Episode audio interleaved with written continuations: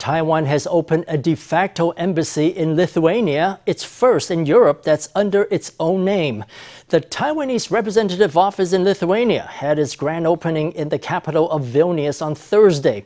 Other Taiwan offices in Europe used the name Taipei to avoid recognizing Taiwan itself due to Chinese pressure.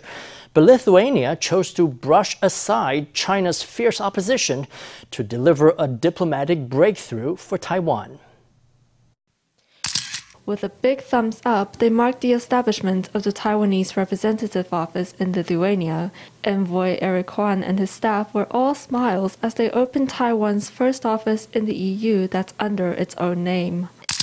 A guest at the grand opening was 89 year old Vytautas Landsbergis, the first Lithuanian president. The founding father of the Lithuanian Republic, he made his way to the new office to convey his congratulations.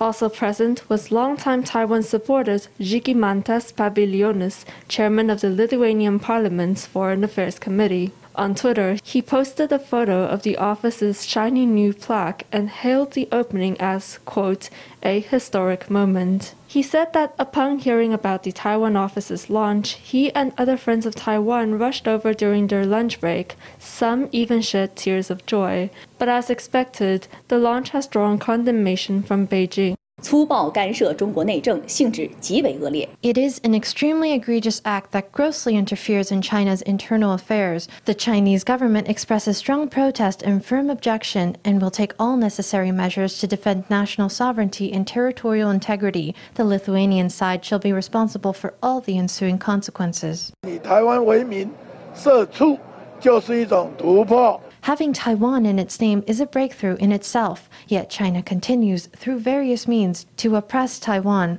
The people of Taiwan should also stand more united and not let China have its way. China's reaction came as no surprise. Chairman Pavilionis said he believes that other EU countries will follow in Lithuania's footsteps. He disclosed that in a recent phone call with Czech Senator Pavel Fischer, Pavilionis expressed hope that the Taipei Economic and Cultural Office in Prague can also be renamed to include the word Taiwan. 这个模式其实是一个好的模式。This model of engagement is actually a very good one. It's a bit like what was used in the past for the Germanys or the Koreas, where both are recognized. But this model is more Taiwan style. 不只是立陶宛个别国家的决定，它背后欧盟国家都给予祝福。Approval for the office wasn't a unilateral decision on Lithuania's behalf. It had the blessings of other EU member states. Even in the face of possible retaliation from China, the member states are on the same page. So if China were to retaliate, it would face a much larger opposition from all EU member states. Perhaps even all European countries would be against China. Prior to this, the last office Taiwan opened in Europe was the Taipei Representative Office in Bratislava, Slovakia, back in 2003. 18 years later, the office in Lithuania not only signals a new era in Taiwanese diplomacy, but also reflects increasing pushback against China. Earlier this year, the world's top chip makers responded to a U.S. request for data pertaining to the ongoing chip shortage. The responses of four Taiwanese companies have been leaked by a Chinese media outlet. They are TSMC, Power Semiconductor Manufacturing, United Microelectronics, and Vanguard International Semiconductor. Among the four foundries, TSMC disclosed the least amount of sensitive information. 代工厂还是很努力的在保护他们自己以及他们自己客户的相关的资讯。These foundries still went to great lengths to protect their clients and related information. If related data had been provided, no matter what it was, if that data had been handed over to competing American chip makers, then the harmful impact would have been even greater. 客户比美国商务部急一百倍啊 ！the clients are in a hundred times more of a hurry than the U.S. Department of Commerce, so I think that these companies will find their own paths. To be frank, I think that this is a political move on the part of the U.S. Department of Commerce. The report provided screenshots of questionnaires submitted by the foundries. TSMC gave details on its own production capacity and recent integrated circuit production. It also gave sales data on its product with the largest order backlog in the most recent month. However, it withheld the name of the product in question. After repeated pandemic postponements, the 2021 Taipei Lantern Festival will finally kick off in December. The star of the show was unveiled at a ceremony on Friday. It's a light sculpture of Robo Ox. After this event, Taipei will host another lantern festival in the short span of just two months. For organizers, this will certainly be a busy yet festive winter. Whoa!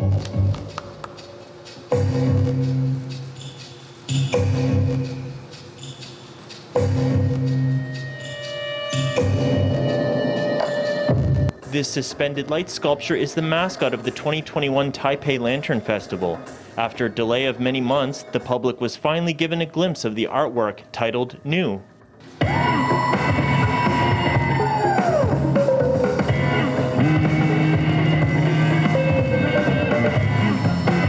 The dancing robotic ox was designed by renowned Taiwanese artist Akibo Lee. Measuring 6 meters tall, the carbon fiber sculpture's likeness is featured in the festival's main visual, an auspicious paper lantern. But for all of its splendor, it was locked away in storage for almost 10 months. We overcame many difficulties, including issues with its mechanical system. Unlike in concerts, where the sculpture only has to last through the one show, this piece will be shown for 10 straight days and made to move every 30 minutes, so it has to be very durable. We've tested it many times already, and there aren't any issues so far. 借着我们这个会跳舞的牛。our dancing ox represents Wanhua District's emergence from COVID to a hopeful future. The event will be held both online and offline. We welcome everyone to join on site to see the lanterns, or you can also look at the lanterns online. Wanhua District was chosen as the festival's location as it was among the hardest hit areas of the COVID outbreak in May. Organizers hope the upcoming Lantern Festival will revive local tourism. The Lantern Festival was postponed twice due to the pandemic first from the original February 26 to mid September, and again to December 17th. Hot on its heels are Taipei's Lantern Festival for the Year of the Tiger. Taipei's tourism department says it'll be a hectic two months. 呃，延期举办对于科内同来讲，其实是蛮大的一个煎熬跟。Putting on this postponed Lantern Festival is indeed grueling for our colleagues because at the same time we're preparing for the 2022 Taipei Lantern Festival, which will be in Shilin District. The Taiwan Lantern Festival is also overseen by the same team, so they have three lantern festivals on their plates. It's a lot of work, so all of us at the Department of Information and Tourism are taking turns to help them out. With three lantern festivals to come, Taipei officials are crossing their fingers for a busy winter season. Room bookings at centralized quarantine centers are now open. Ahead of the holiday season, 7,200 rooms have been set aside for international arrivals. Bookings for December accommodation began Thursday at noon. So far, just over 10% of rooms have been booked. Reservations for next January and February will open next Tuesday. High demand is expected on the day by Taiwanese expats coming home for Spring Festival. Taiwan closed its borders to non resident foreigners in May as it battled a rise in COVID cases. Although the outbreak has eased, foreign spouses of non citizens are still unable to enter Taiwan due to epidemic prevention measures. Formosa News reporter Stephanie Yang caught up with a Turkish man, Yunus Burak Aydin, a holder of an ARC or resident visa, who has been separated from his wife for several months. This is Yunus Burak Aydin, an ARC holder from Turkey. He has lived in Taiwan for over seven years. He wrote a letter to the government hoping to help himself and others rejoin family amid the pandemic. Aydin and his wife have been separated for two months now due to Taiwan's closed borders. Although he and his wife have both secured jobs in Taiwan, his wife is still unable to enter. He got a position in uh, Chang Gung Hospital uh, in Linkou. And she cannot enter Taiwan because she doesn't have an ARC right now. I have an ARC because I'm working here and I have a work ARC. She's eligible for ARC indeed in couple of ways. First, she's legally married to me. Second, she got a job from here, right? So she has multiple ways for entry, but she cannot get ARC from Turkey she can you can only get ARC from Taiwan. I was hoping that they are going to open the uh, borders soon in Taiwan because after the surge in the summer, uh, right now it got back to normal again right right now it's very stable like zero cases most of the days sometimes one cases two, two cases Aydin praised Taiwan for its success in handling the pandemic, but he said that being with one's family is a basic human right. In September, Taiwan lifted its curbs on the entry of the non citizen children and spouses of Taiwanese nationals, but restrictions are still in place on the family of foreign residents. We thought that, okay, we are in the same station, right? Only difference is we are foreigner and our like spouses and our children are uh, foreigner as well. We reach out to CCC. I reach out to immigration uh, immigration agency as well, uh, like Minister of Foreign Affairs. I wrote letters to them, and actually they got back to me very late, and especially the CCC, and they told me that like uh, borders are closed because of uh, Delta variant and uh, they cannot take these risks right now these kind of like things. Yeah we don't know what to do. And actually we have um, a line group for the people in the similar situations. And um, some people are even like uh, worse situation uh, because they have like children. They have like pregnant wives. They cannot come together. It's really so sad in November, Taiwan opened its borders to Indonesia migrant workers. It will also welcome Taiwanese expats from around the world next year over Spring Festival. Aydin says he believes that opening borders for families of foreigners is now more important than ever. With Christmas right around the corner, his wish is to reunite with his family for the holiday season. Formosa News, Stephanie Yang, Zhong Shuhui in Taipei. A Taiwan Army field ration was found washed up on shore of Okinawa last week. It was discovered by a hungry Japanese man who opened it to find an energy gel drink, brown sugar biscuits, beef jerky, dried mango, nuts, chocolate syrup, and candy. He gave it all a try and wrote a review on Facebook, saying it was, quote, not delicious, but not that bad either. Biscuits spoil the easiest when exposed to moisture.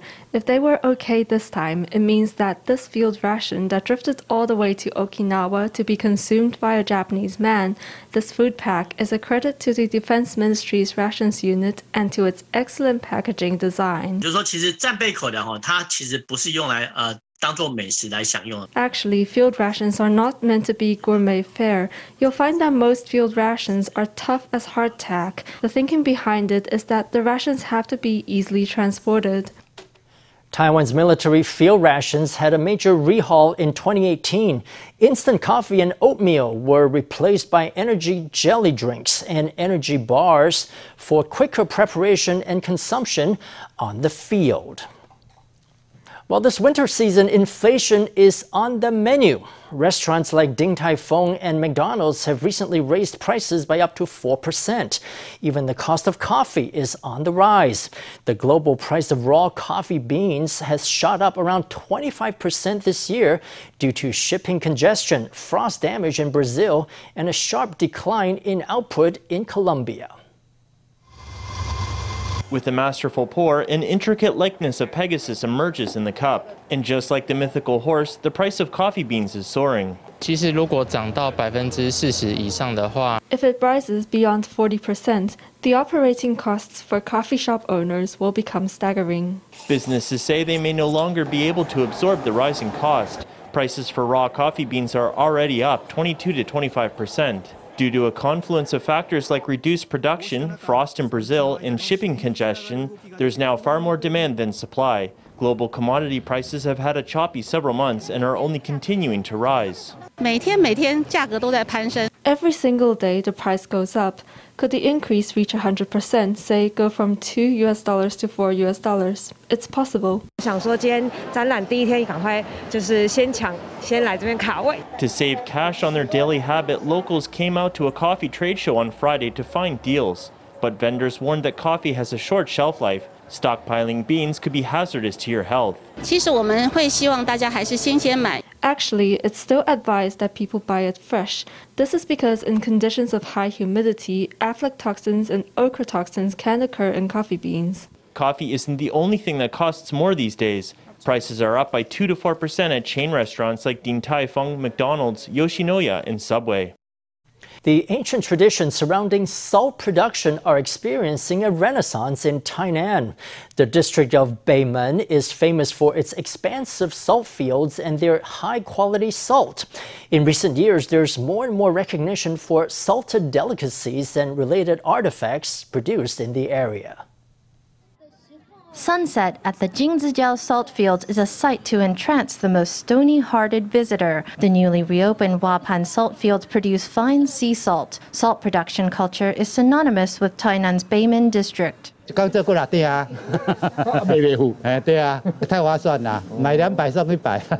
In Beimen, there are endless places to spend your stimulus vouchers, from salted eggs and century eggs to local souvenir stores and salted specialties in cafes, dessert shops, or soft serve ice cream parlors. we bring in creative arts to make crafts as well as practical items and salted food products. The traditional specialty, xiguamian, is pickled green watermelon made with nothing but local sea salt. The sweet and sour pickled melon is an unforgettable experience for visitors.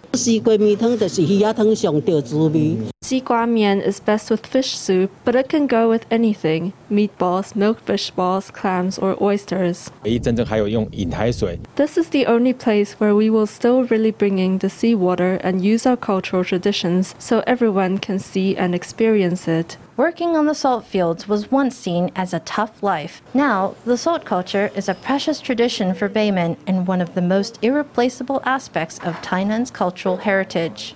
December is the start of harvest season for Taidong's custard apples. But this year, the crop has lost its main export destination after China banned the import of Taiwan custard apples and wax apples. To help Taiwan's farmers, the Agriculture Ministry has launched a campaign to drum up sales for the banned fruit. Formosa News reporter Stephanie Yang has the details. This custard apple exudes a rich, fruity aroma. There's also frozen custard apples and processed juice. China banned the import of Taiwanese custard apple and wax apples this summer. Ahead of harvest season, Taiwan's government has launched a campaign to create new sales channels for exports. 希望我们所有的台东世家的农民，未来跟我们一起努力。 We hope that Taidong's custard apple farmers will work with us in the future.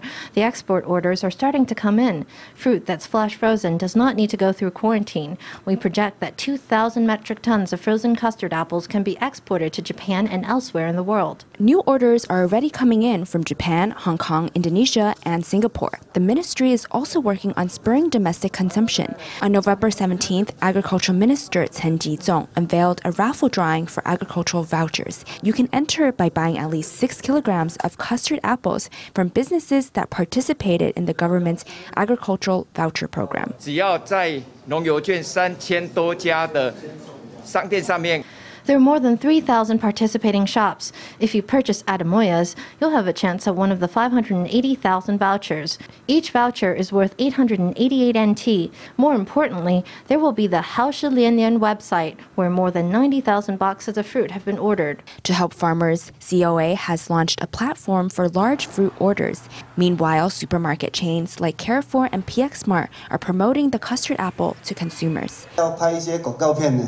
然后教台湾的这个消费者怎么样去吃这一个凤梨世家呢？We made promotional videos to teach Taiwanese consumers how to eat atemoyas.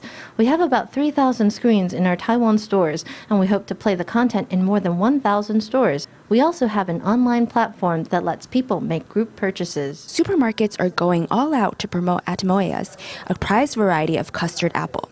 They're calling on shoppers to show their support for Taiwanese farmers. For Formosa News, Stephanie Yang, Zhong Shuhui in Taipei.